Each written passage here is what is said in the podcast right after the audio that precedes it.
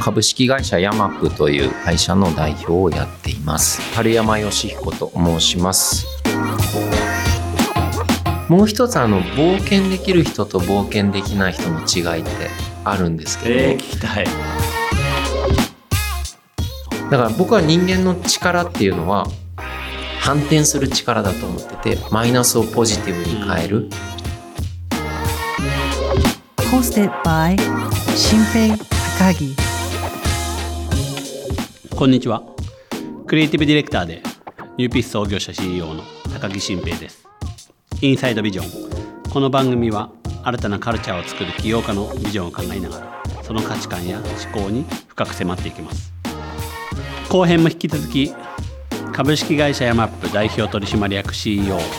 晴山義彦さんのビジョンを一緒に探っていきましょう。3.11に出会って写真表現じゃもう甘いと思ったんで事業で社会にインパクトを出さないとあのやっぱりダメだって思うようになった。それは311を経験してなんか社会をになんかなんていうんですかね。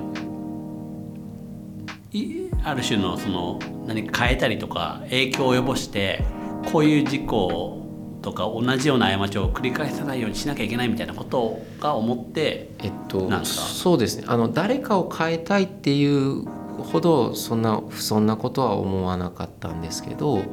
ぱ3.11原発事故の経験をした時にもうあの経験ってなかったことにはできないんで、うん、まさか僕が自分が生きてる時間にああいう経験するとは思ってなかったんですよ。だから今もむちゃくちゃショックなんですね。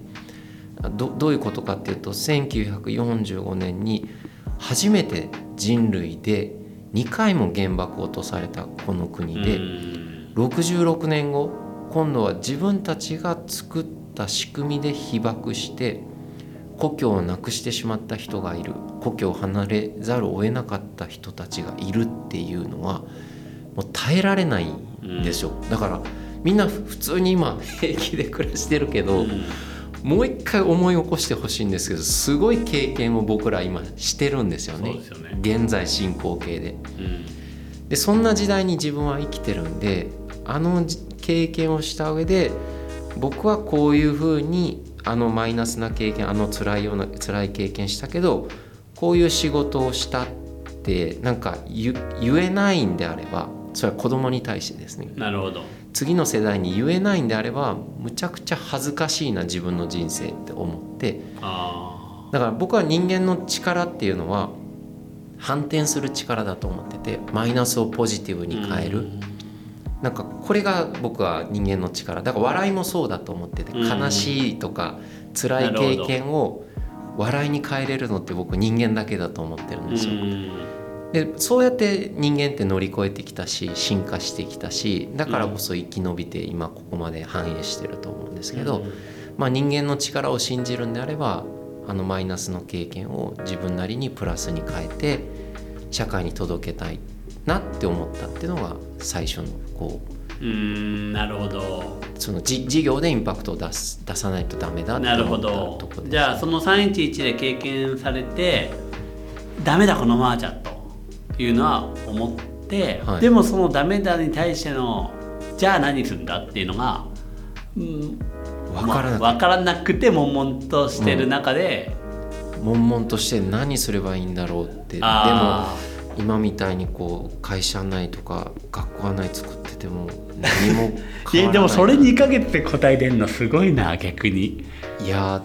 うんでも考えるとやっぱ 10, ね、10, 10年ぐらいそこまでかかって。もちろん。だから多分思想的蓄積はあって、うん、でも僕も結構311で会社きっかけで辞めて、はい1年で辞めちゃったんですけどで、まあ、僕もすごい疑問なことがいろいろ思って、まあ、その後その、まあ、シェアハウスで暮らしてたんですけどそこで会った友今も仲いい、まあ、ヒッピーの友人がいてで、まあ、彼と、まあ、ずっと全国を巡ってる ニート時代があったんですけどなんかやっぱ結構そういう人たちの周りにはやっぱそういう人たちがすごいいて、うん。だからそのさあの風の旅人のとかまあそういうような仕事をしてる人たちとかも結構いたんですよね。うんででもそういう人たちってやっぱりそのフォーマットとか、うん、コミュニティに結構こだわってる人も多いなっていう感じもあって、うんうんなかなか変えない気がするんですよ。うんうんうんまあ例えば本格とかだったら結構紙の本にこだわるみたいな。はいはいだからなんかそこが結構、うん、なんかさらっとおっしゃられてますけど、うん。逆に10年蓄積していくと思想の蓄積とやってきたハウとかガッチャンコしちゃってはい。なんか話せて考えづらい人って多いんじゃないかなと思うんですけど、はい。そこはなんか結構そんなそんなこと言ってる場合じゃないみたいな感じであれだったのかそれともまあ写真とか雑誌にずっとうんこのままだとこれだとなって思ったのかなんかどういう感じだったんですか？それで言うとあの僕はもともと写真家になりたいって思っていてでそのその当時最高のグラフィック雑誌だと思ったのが「風の旅人」っていう雑誌だったんで、この雑誌に載るあるいは編集長に受け止めてもらえる写真を撮れないと写真家としては生きていけないと思ったんですね。うんなのでアラスカでこうクジラ漁とかアザラシ漁とかこう撮りためた写真っていうのをアラスカから編集長に送ってうん。で結果掲載されることはあのなかったんですけどご縁ができて日本に帰ってきた時にもしあのここで働きたかったら風の旅人で働きたかったら、うん働いてもいいよって言ってくださって、うん。でその経験が実は自分にとってはむちゃくちゃ大きかったんですね。うん。どういうことかっていうと僕はあの写真家っていうのはカメラを持ってシャッターを押すっていうのがまあ大雑把に言うと写真家の仕事と思ってたんですけど、まあ、その人と働く中でいや写真家の仕事っていうのは人間の視覚芸術に携わる仕事要は人間の見る力を広げるのが写真家の仕事なんで1枚の写真の横にどの写真を置いたら両方の世界写写真が際立つかあるいは世界観が立ち上がるか。うん。だから編集っていうのも写真家の仕事だよねと。うん。1枚の写真の横に文章コピーとか文章を書くっていうのもこれも写真家の仕事。あでそれが雑誌っていう紙じゃなくても別にウェブでもいいよねっていう。あつまり人間の視覚見る力を広げるのが写真家の仕事だって定義した瞬間そのハウに全くこだわらなくなったんです。ーなるほど。じゃあすごいそこで一個アンラーニングしてるんですね。あそうです。そこでだいぶ解き放たれてでなんじゃあ人間の見るって何かっていうのもなんか考えるようになってだからなんなんていうかな。き結局僕はあのビジネスとかその表現もその社会とか世界がどう成り立ってるか。だから僕は企業にとっては一番重要なのは社会観とか世界観だと思っているし、うん。もっと言うと今の時代の人にどう届けたら受け止めてもらえるんだろうかっていう教養とはあの人の心が分かるということっていう養老先生の定義があるんですけど、まさしくそれだと思っててあの決して人の心が分かるとは思わないんですけど、うん。分かるように努力するとかひ人の心がを分かろうとしない人にどれだけ表現が上手でどれだけ技術があったとしてもいい表現やいい事業って作れないって思ったんですうん。ねその時になおさら。うんだからもっとこう仕事っていうのは本当に幅広くて小手先でやるものじゃないんだっていうのを知ったんでなんか全身でぶつかっていけばいいし逆に知らないんであれば学べばいいだけなんだって思ってすごい軽くなったんですよね。なんかそれでさっきの雷が落ちたっていう311の後にその5月にこのマップをこうつなげればいいんだっていうのも、まあ、ある意味なんか写真とテキストのレイヤー2枚フォトショップで重ねるみたいなもんで、うんうん GPS とマップを重ねればいいんだみたいなのもなんかそこら辺でなんかある意味見る力の拡張じゃないけどうんうん。としてなんかつながったりしたのかなとか今聞いて。あそうですね。だからそれはまあ僕なりに言うと編集地でもあったかなと思ってってね。自然と IT スマートフォンってこう電波っていうのを前提にしてたんで組み合わせできないってみんな思ってたけど、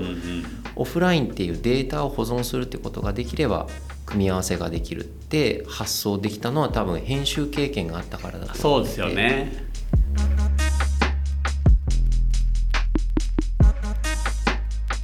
もう一つあの冒険できる人と冒険できない人の違いってあるんですけど、えー、聞きたい。なんか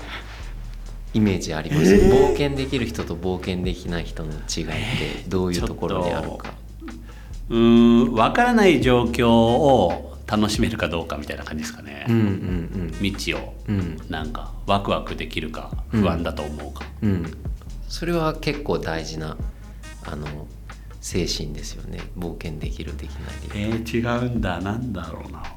あのいろんな要因あるんですけど僕なりに分かったことははい。帰る場所がある人っていうのは冒険できるんですよ。えー、なるほど。だから僕の場合は面白いな。決して僕が優秀でやってるとかそういうことは全く思ってなくてまあ両親が理解してくれてたその事業に対して別にお前が失敗しても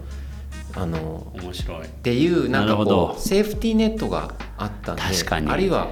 別にそ僕の場合はそのヤマップの時はその両親父親が理解してくれてたっていうのはすごく支えになったんですけど別に両親だけじゃなくても誰か一人が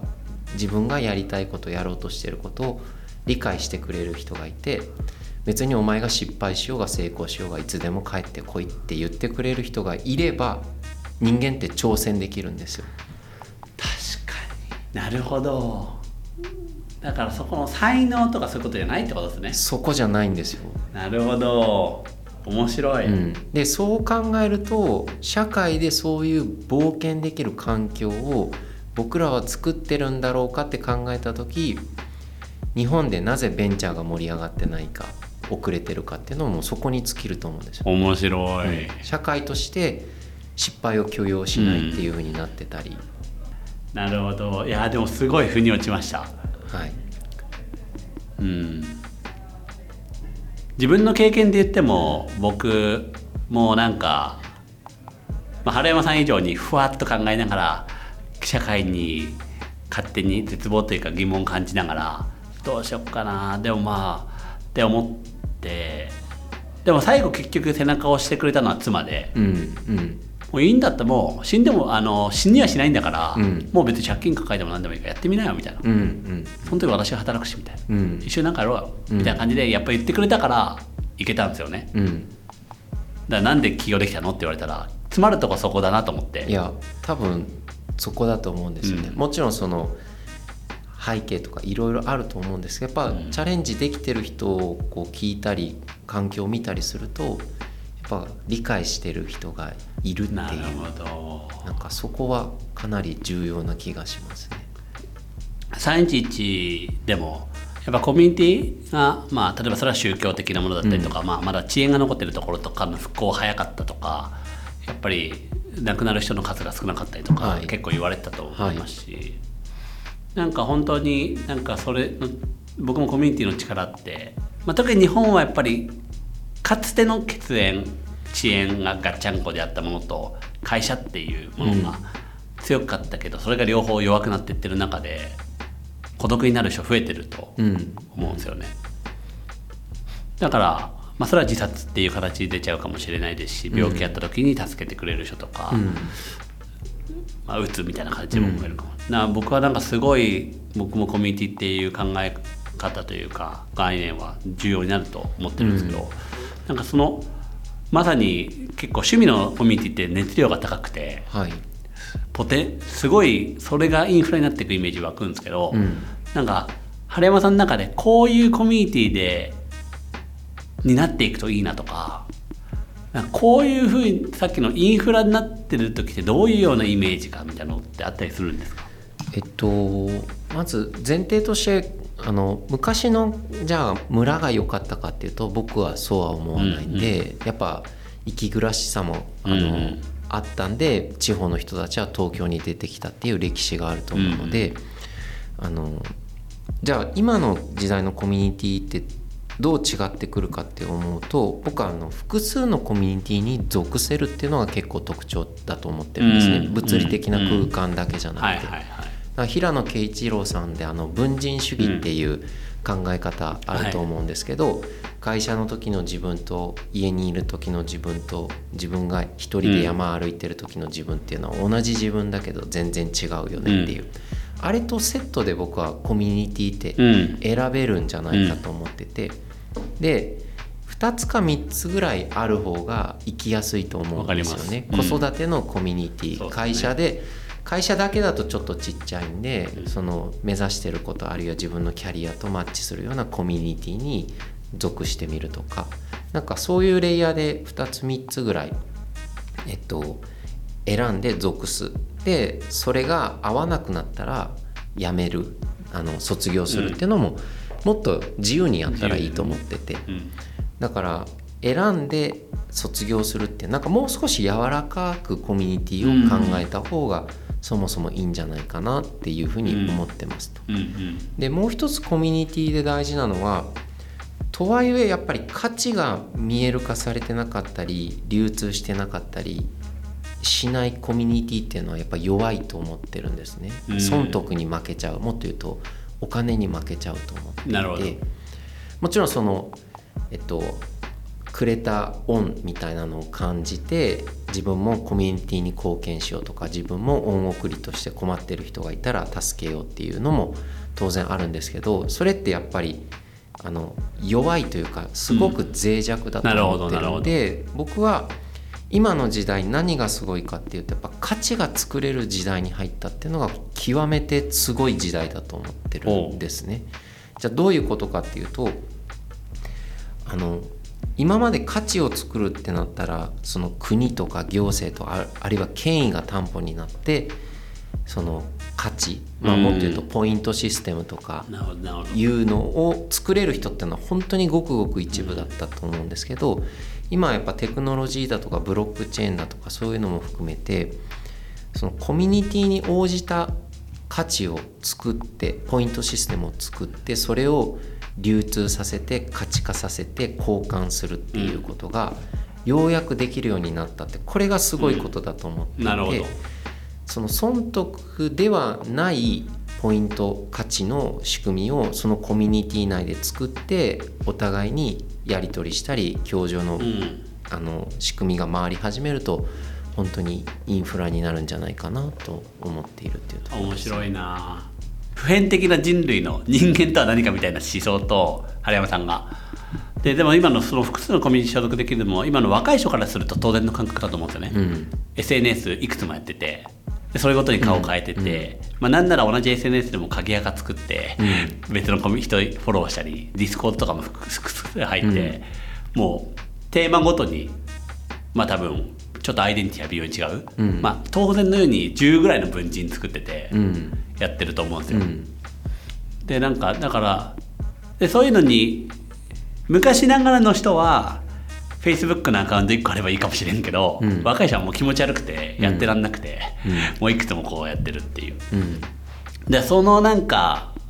感覚そういう今現代的な感覚現代的なパラダイムをこうめちゃくちゃなんか登山とかそういう自然体験とかっていうまあ、ある種変わらないうん。ものにこうインストールされてるのがうん。なんか稀有なバランス感覚なのかなみたいなことをなんか今話聞いててはい。やっぱ思いましたね。はい。でもあの自然の成り立ちも僕はなんというかの自然でいうと住み分け理論ってあるんですけど、はいはい。要はジャングル行ったらあの典型なんですけど低いところで暮らしてるところ高いところで暮らしてる生物あれ競争してなくて住み分けをしてるんですよね。なるほど。だから同じ一つのジャングルっていう場の中で生物っていうもので見れば服装でこう生態系というか生物圏があるっていうこれが自然のまあすごいことですごいところでありなんか器の大きさだと思ってて。人間社会っていうと特に今都市化が進みすぎてるんでなんか一つのコミュニティあるいは一つの会社に属さないとそこで漏れ落ちたらた例えば学校から行けなくなったら不登校っていうレッテル貼られてなんか落語者みたいに思われてたかもしれないけどむしろ生物生命観から言うとそっちの方がむしろ異常で自分に合わない場所があったんならどんどん住み住みやすい場所に移動していく。なるほど。うんだ自然は必ずどっかに自分の居場所があるっていうことなんですね。全ての生物にとって。だと思います。なるほど、であー。それが一個体で見るだけじゃなくてジャングルあるいは自然まあ日本でいう鎮守の森って見た時にものすごい多種多様な生物がいて、そこに石や土もあるっていう。なるほど。これが豊かさだと思うんですよね。なるほど。だから Facebook って豊かかっていうと全く豊かじゃないですか、まあね。もううん。もうあの日本でいう杉林のもう細い杉が立ってるみたいな感じ。で 一応森だけどなんか豊かじゃないかもなみたいな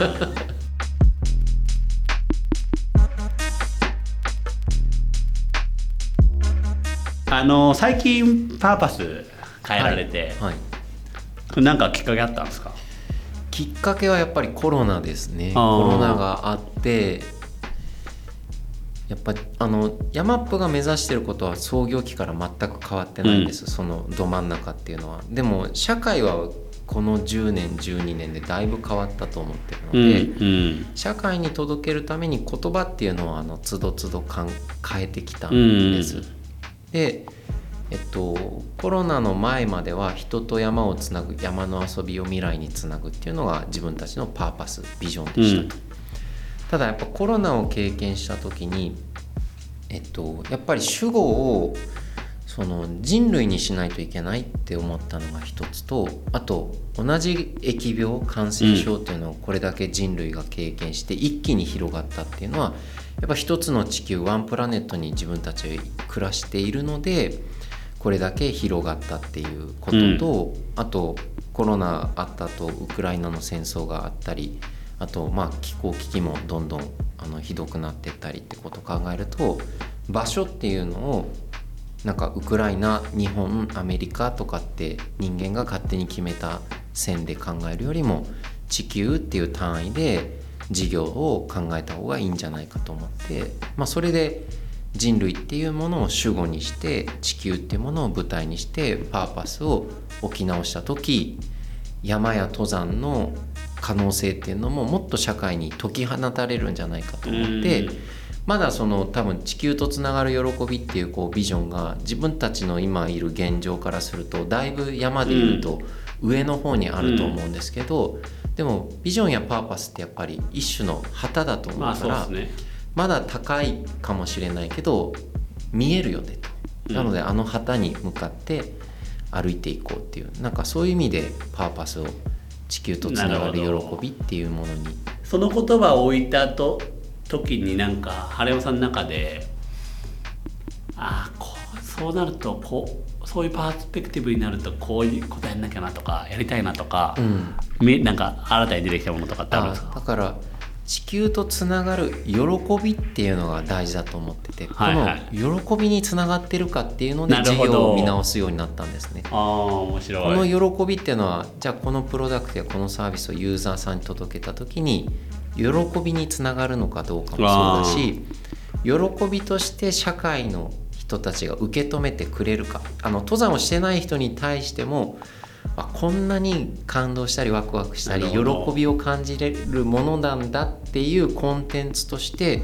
僕らは登山を届けられてるんだろうかとか。ああじゃあ顧客顧客体験の一番のコアを喜びと定義したって感じですね。そうですじゃないとともすれば環境とかっていう議論するとみんな頭でっかちになってべき論で話しちゃうんですよね。あでもそれはもう僕は不毛だと思ってて地球とつながる喜びを経験した人であればそういうこういろんな議論の食い違いはあれど一つの風景一つの地球同じ場所に暮らしてるんだからみんな仲良くする方がいいし風景を少しでも良くして次の世代につなげていこうっていうこれ当たり前の話だと思っていてなぜそれができないかっていうのは地球とつながる喜びを実感してないからだと思っていて。キャラクターも浮かびやすい気はしますけどね。その、結構まあ確かに春山さんの思想を丸ごとだと結構ヘビーなというか。小難しく聞こえるんで あのそれだと多分登山人口は広がらないんですよまあもともとね多分見てないけどその撮られた写真とかもまあまああのまあまあ玄人受けする写真なんだろうなとか想像するし。あ後で送ります。だからある意味それがポップになんなきゃいけないというかそうですそうです。っていうフェーズに来てそこはなんかあるんですか？なんか葛藤とかななんか苦しんでるとかまあ迷いはないと思うんですけど使命がある以上は。なんか楽しい感じなんですかそれは。あ登山人口を広げることでそのなんか？ある意味ちょっと自分もなんかいいと思うもののあれをなんか変えなきゃいけないとか目線変えなきゃなとかってなったりするのかなとか思って。ああそれは全くなくて、はいはい。やっぱりいい研究者とかいい、まあ、事業家もそうだと思うしいい小説家もそうだと思うんですけどやっぱりいかに分かりやすく誰にも伝わる言葉で社会に届けるかっていうのは絶対に避けては通れないことだと思ってるのでやっぱ分かる人にだけ分かるもんコンテンツを届けてたりするとそれはマニア向けになって、うん。マニア化するとその市場あるいはそのアクティビティと閉じちゃいますよね。もう閉じてシュリンクするのはもう経験してるっていうか僕ら分かってると思うのでいかに間口を広げなて分かりやすい言葉で伝えるかっていうのはもう絶対やらないといけないと思ってるので、まあ、そこはもう正々堂々やりたいなとうーん。なるほどな。じゃあまあそこはもう自分のやそれをやっていくのが役割だっていう。そうです。ようやくだからそのスタートラインにあの立てたっていう感じですね。今までは登山者の人たちに向けてサービスを届けてきたんですけど、うん。これからはどちらかというと登山者以外の、まあ、社会に向けてあるいはしゃ、自然に興味のある人たちに向けて自分たちのサービスを届けるっていうもうそういう第2フェーズに来たっていう感じですかなね、るほど。じゃあその今までやってきたある意味その登山者に向けたものだけじゃないそ、まあ、ある意味それってすごいその600万人の世界だと思うんですけどそれの外側にありそうなコンテンツとかうーんなんか機械と組んでいったりとか何かもっと届くような仕掛けをやっていったりするってことをこれからやっていくってことですか？そうです。そうです。あーなんか言える範囲なんかなんかどんなことを考えてる？あーなんか一つはその登山っていう言葉がちょっとやっぱハードルが高いと思ってるので言葉自体をやっぱり新しく自分たちなりに作っていった方がいいんじゃないかっていうのであの社内で2ヶ月ぐらい前から議論をし始めてたり。へで山の楽しさってやっぱ人それぞれなんですね。その人の価値観で楽しめるっていう幅が広いっていうのが僕は山の楽しさだと思ってて同じカップラーメンでも山で食べるカップラーメンって全然美味しさが違う。うん。あとこの話も今はね箱の中に囲まれて話してるけどこれ自然の中で火を見ながらやるとまた全然違う会話になると思ってて。だから場所としてのし自然っていう場所としての可能性がむちゃくちゃあると思ってるからそういう意味でもっと外を活用したらいいのにと思うんですよ。教育にしても働くどにしてもはいはいはい。友人関係にしても考えるにしても。だからそういうこう場面をたくさん出していってあの山ってこんな楽しみ方が無数に広がってるんだっていうのをちゃんと映像で表現できたらいいなっていうふうに思ってますね今は。なるほどなるほど。だからいわゆる登山っていう山との関わり方だけじゃないよってことですね。そうですそうです。で山に行ってお風呂入ったりサウナ入った時のあの気持ちよさとかうん。ぐっすり寝れるとか。確かに山から帰ってきた後都市の見え方が全く変わるみたいな体験とか。ああでもすごいあるかもしれないですね。なんか僕もまあ登山するかって言われたらしないんですけど高尾山とか乗ってる登るんですよ、うんうん。子供とか連れて、でもなんか登山って聞かれたらなんか言えないみたいな。うん。なんかそのいやそのガチでやってないからみたいな。そうそうそう。だから とか、結構でも僕自然とか連れてくの好きなんで子供を、うん。は行ってて、まあ、ある意味プチ登山的なことは結構してると思うんですけど、なんか境界線が引かれてる感じはしますよね。はい、だから正直言葉からちょっと作り直してうん。世の中に届けていかないと登山のこう言葉のイメージを変えるっていうのは結構大変だし、うん。と登山っていう言葉も世代によって全然まあそうでしょうね。イメージが違うんですよね。上村直美さんの世代の登山っていうと冒険激しとかそうですね。そのオラみたいな感じなんですけど僕らも登山っていうともう少し柔らかい感じなんで、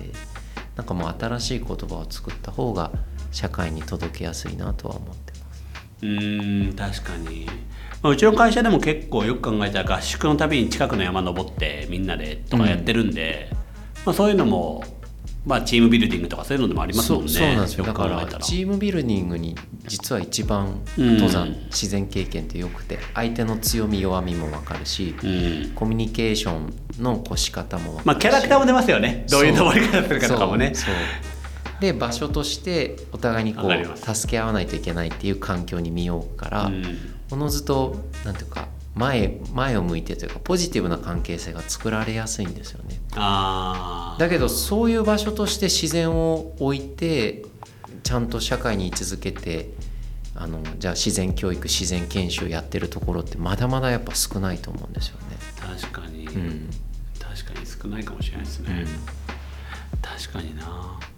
だからその自然外の可能性をもっと社会に開いていく。でできたらその時僕は歩くっていう行為があった方が楽しいと思ってるので歩くっていう行為と掛け算しながらうん、うん山の可能性をあのもっとひ社会に開いていくっていうことができたらおのずと全然人口登山人口って増えるんじゃないかなとは思ってます。えー面白いですね。まあそう考えたらもう無限っすねそうなんですやれること。可能性は無限なんですけど あのあの失敗っていうかあの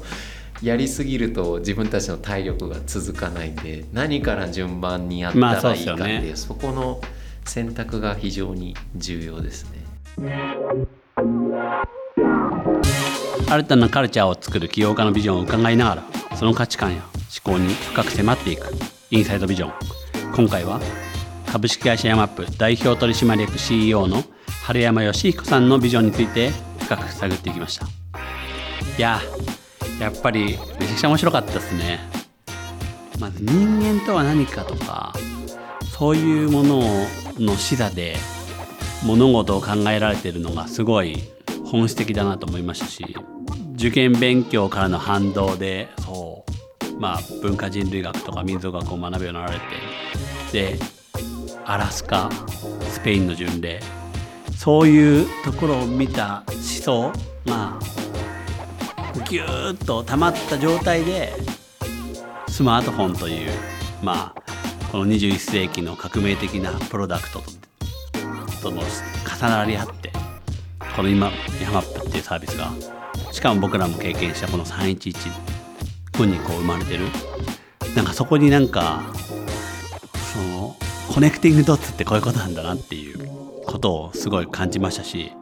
やまあパーパスでね地球とつながる喜びって大きいことを掲げられてるんで、まあ、これからヤマップが今のいわゆる登山っていうものを超えてどういう体験を世の中に作っていくか人と自然の関係を変えていくか、まあ、ある意味取り戻していくかっていうことかもしれませんけどまあそれがすごい楽しみでワクワクしました。皆さんはどうでしたでしょうか、えー番組の感想はぜひ Twitter でアルファベット小文字「ハッシュタグインサイドビジョン」をつけてお寄せください。このプログラムもぜひフォローしてくださいね。過去の回もぜひ面白いんでよかったら聞いてみてください。ホストは高木新平でした。それではまた次回。